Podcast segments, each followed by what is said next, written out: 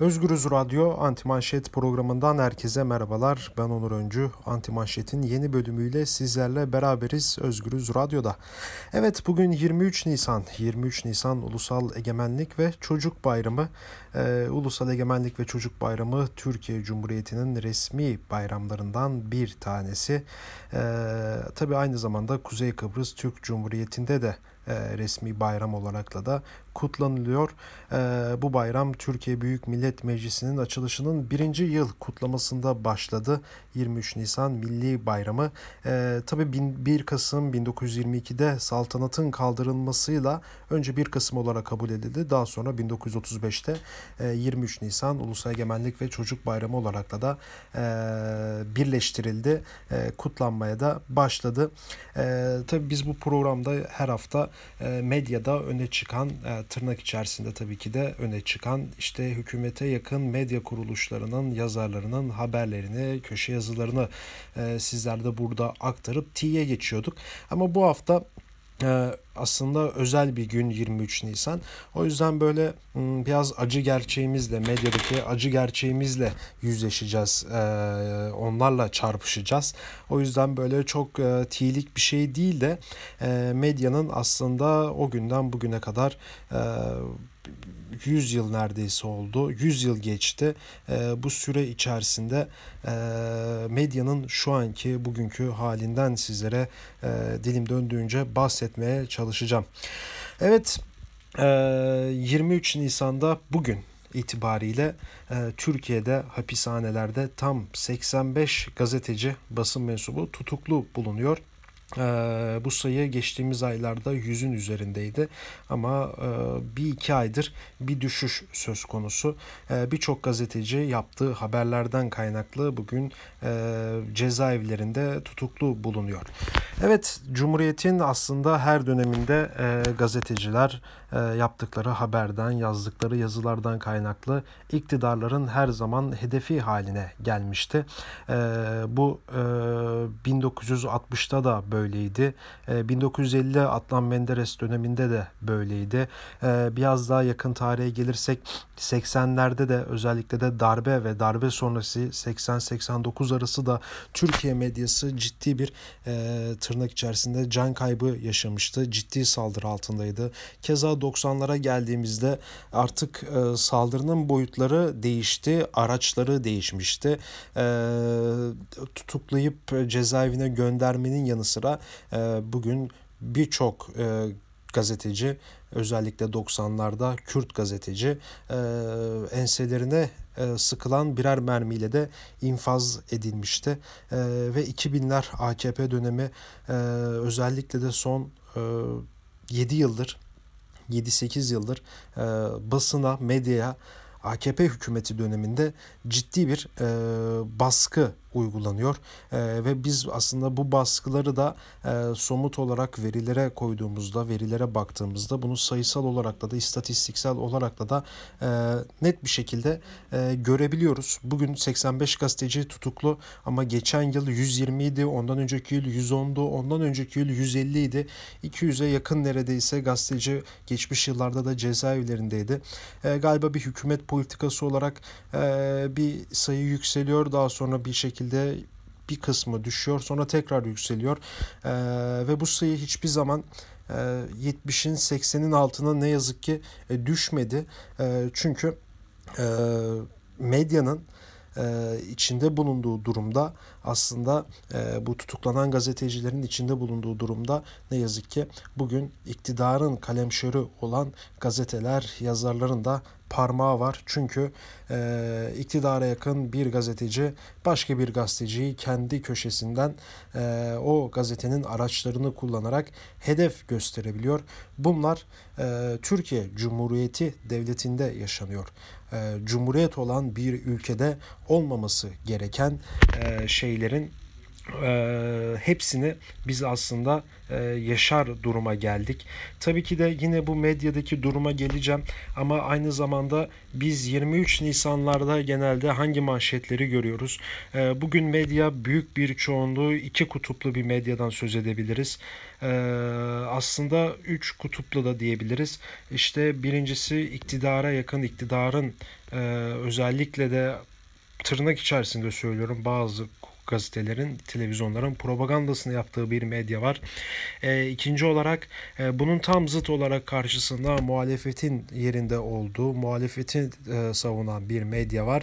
Üçüncü olarak da da baktığımızda bu ülkedeki e, sol sosyalist gazetelerin e, aslında iki tarafı da eleştiren, daha çok teorik olarak durumlara yaklaşan medya gerçeği var. E, bunlardan da bahsedebiliriz. Evet bunların hepsi durumu çok farklı bir şekilde görüyor.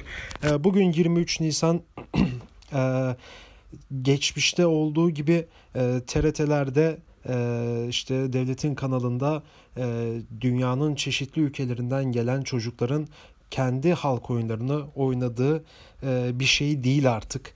Bunu göremiyoruz artık. Mesela ben çocukluğumda 23 Nisan'da sürekli işte TRT'yi izlerdik. Çünkü TRT'de Hırvatistan'dan gelen çocukların halk danslarını izleyebiliyorduk. Ya da işte Nijerya'dan gelen çocukların danslarını, halk oyunlarını izliyorduk. Yine Türkiye'nin keza öyle. Ama artık aslında AKP döneminde özellikle de değişen şeylerden bir bu medyadaki 23 Nisan algısı da yavaş yavaş değişmeye başlıyor. Var olan kazanılmış tırnak içerisinde haklar e, bir nevi gasp edilerek onlar ekrandan kaldırılıyor. E, bir de dikkat çekmemiz gereken şey şu aslında az önce söylemeye çalıştığım şey aslında buydu. Çocuk işçi durumu Türkiye'de neredeyse 2 milyona yakın çocuk işçi var bugün çalışıyor. Biz 23 Nisanlarda manşetlerden e, şunu göreceğiz. Ya bir taraf bunu eleştirel yerde yaklaşacak. E, iktidarı manşetine taşıyacak. Diğer sayfada 23 Nisan'a ufak da olsa yer verecek. E, muhalif taraf muhalefet tarafına baktığımız zaman e, Atatürk resimde e, çocukların olduğu 23 Nisan manşetleri göreceğiz ama aslında bugün medyanın sorgulaması gereken şey e, geçmişte de bunu yapması gereken şeydi. E, bugün hangi çocuk neye göre e, bu bayramı yaşıyor. E, 23 Nisanlarda ben geçmişte gördüğüm e, şeyler var. Birçok çocuk, kağıt toplayıcı çocuk çalışıyor. Az önce de size bir istatistiksel bir veri verdim. 2 milyona yakın çocuk işçiden söz ediyoruz. Yani resmi olarak 18 yaşın altında e, 2 milyona yakın çocuk işçi bugün çalışır durumda. E, keza mesela şimdi bu virüs muhabbeti vardı. Virüs muhabbetinde de yine aynı şey söz konusu. Gençlere işte sokağa çıkma yasağı var 20 yaş altına ama İçişleri Bakanlığı açıklama yapıyor. Çalışanlar o 20 yaş altında düzenli işi olanlara yasak geçerli değil diye e, böyle belirtmişti aynı zamanda. E, aslında bizim bugün medyanın sorgulaması gereken şeylerin başında burgu geliyor. İkinci olarak içinde bulunduğumuz durum geliyor. Üç olarak da e, ciddi bir eleştiri verilmesi gerekiyor. İktidarın özellikle de bu son 15 yılda 17 yılda özellikle de son 6-7 yıldaki medya üzerindeki ciddi baskıları e, aslında tartışan bir medyanın olması gerekiyor ama ne yazık ki bu da e, söz konusu değil. E, yine baktığımız zaman e, Tabii ben şimdi bunları söylüyorum ama yani bu e, her dönem aslında böyleydi. Programın başında da size söyledim. Adnan Menderes döneminde de medya baskı altındaydı. E, 40'larda da medya baskı altındaydı. Birçok yine gazeteci o zaman tutuklanmıştı. Ee, yine aynı zamanda 70'ler 80'ler her dönem bu olan bir şey ama özellikle de bu dönem bunun artık hat safhaya ulaştığını görebiliyoruz. Çünkü dünya gelişiyor, ee, teknoloji gelişiyor, gazetecilerin kullandığı araçlar de- de- gelişiyor ve değişiyor ve bu değişim içerisinde e, geçmişle bugünlere kıyaslamak çok böyle e, doğru değil diyebiliriz. Çünkü 80'lerde internet böyle değildi. Yoktu yani. Ama şimdi biz her şeyi çok net bir şekilde ulaşabiliyoruz, görebiliyoruz. Yani her şey değişiyor. Ee, ve bugün aslında geldiğimiz nokta mesela Türk e, sınır tanımayan gazeteciler örgütü e, e, şey yaptı. Dünya Basın Özgürlüğü Endeksini açıkladı. İşte bu yıl 180 ülke arasında Türkiye Cumhuriyeti ne yazık ki 154. sırada yer alıyor. Geçtiğimiz yıl bu 157 idi. 3 basamak Türkiye aşağıya inmiş. Ee, ve bu başarı değil tabii ki de. Yani 180 tane ülke arasından 154. olmak ciddi derecede sıkıntılı ve sorunlu bir şey. Yine tırnak içerisinde söylüyorum bunları. Yani e, bugün Türkiye'nin yine çok gerisinde olan her türlü gerisinde olan ülkelerde bile basın özgürlüğü sıralamasında Türkiye'nin önünde yer alıyor. Bu aslında Türkiye'nin 23 Nisan'da 100. yılda ne durumda olduğunu, özellikle de medyanın nasıl bir baskı içerisinde olduğunu net bir şekilde gösteriyor.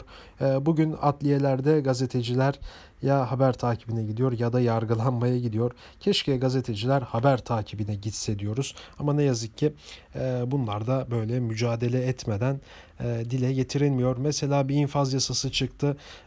Bu infaz yasasında mafyada olan, cinayetten yatan, tacizci, tecavüzcü insanların pişmanlıktan da yararlanmasıyla birçoğu serbest kaldı 90 bin kişi ama ne yazık ki gazeteciler yani tek suçu haber yapmak olan gazeteciler hiçbir şekilde serbest bırakılmadı.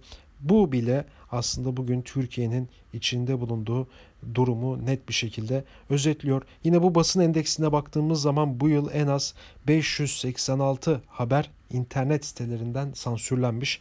Ee, Tabi iktidarın bu sansürlemelerdeki e, bahanesi ise e, yalan haber adı altında e, bunları kaldırıyor bir şekilde sansüre uğratıyor. E, artık yalan mı değil mi artık onu sizin e, düşüncenize huzurunuza bırakıyorum diyorum. Evet bu bölümde Antimanşet'in bu bölümünde size bu 23 Nisan'la alakalı e, medyanın aslında şu an dilim döndüğünce içinde bulunduğu durumu geçmişten günümüze e, bu çocukların, çocuk işçilerin aslında çalışılmasını aslında hangi bayramı kutluyoruz bunu sormak istedim sizlere. E, bu radyo aracılığıyla, Özgürüz Radyo ve Antimanşet programı aracılığıyla e, haftaya e, anti manşette e, tekrar görüşeceğiz. Yine medyada bu sefer öne çıkan haberleri tiye alarak sizin karşınızda olacağız diyorum. Haftaya görüşmek dileğiyle şimdilik hoşçakalın.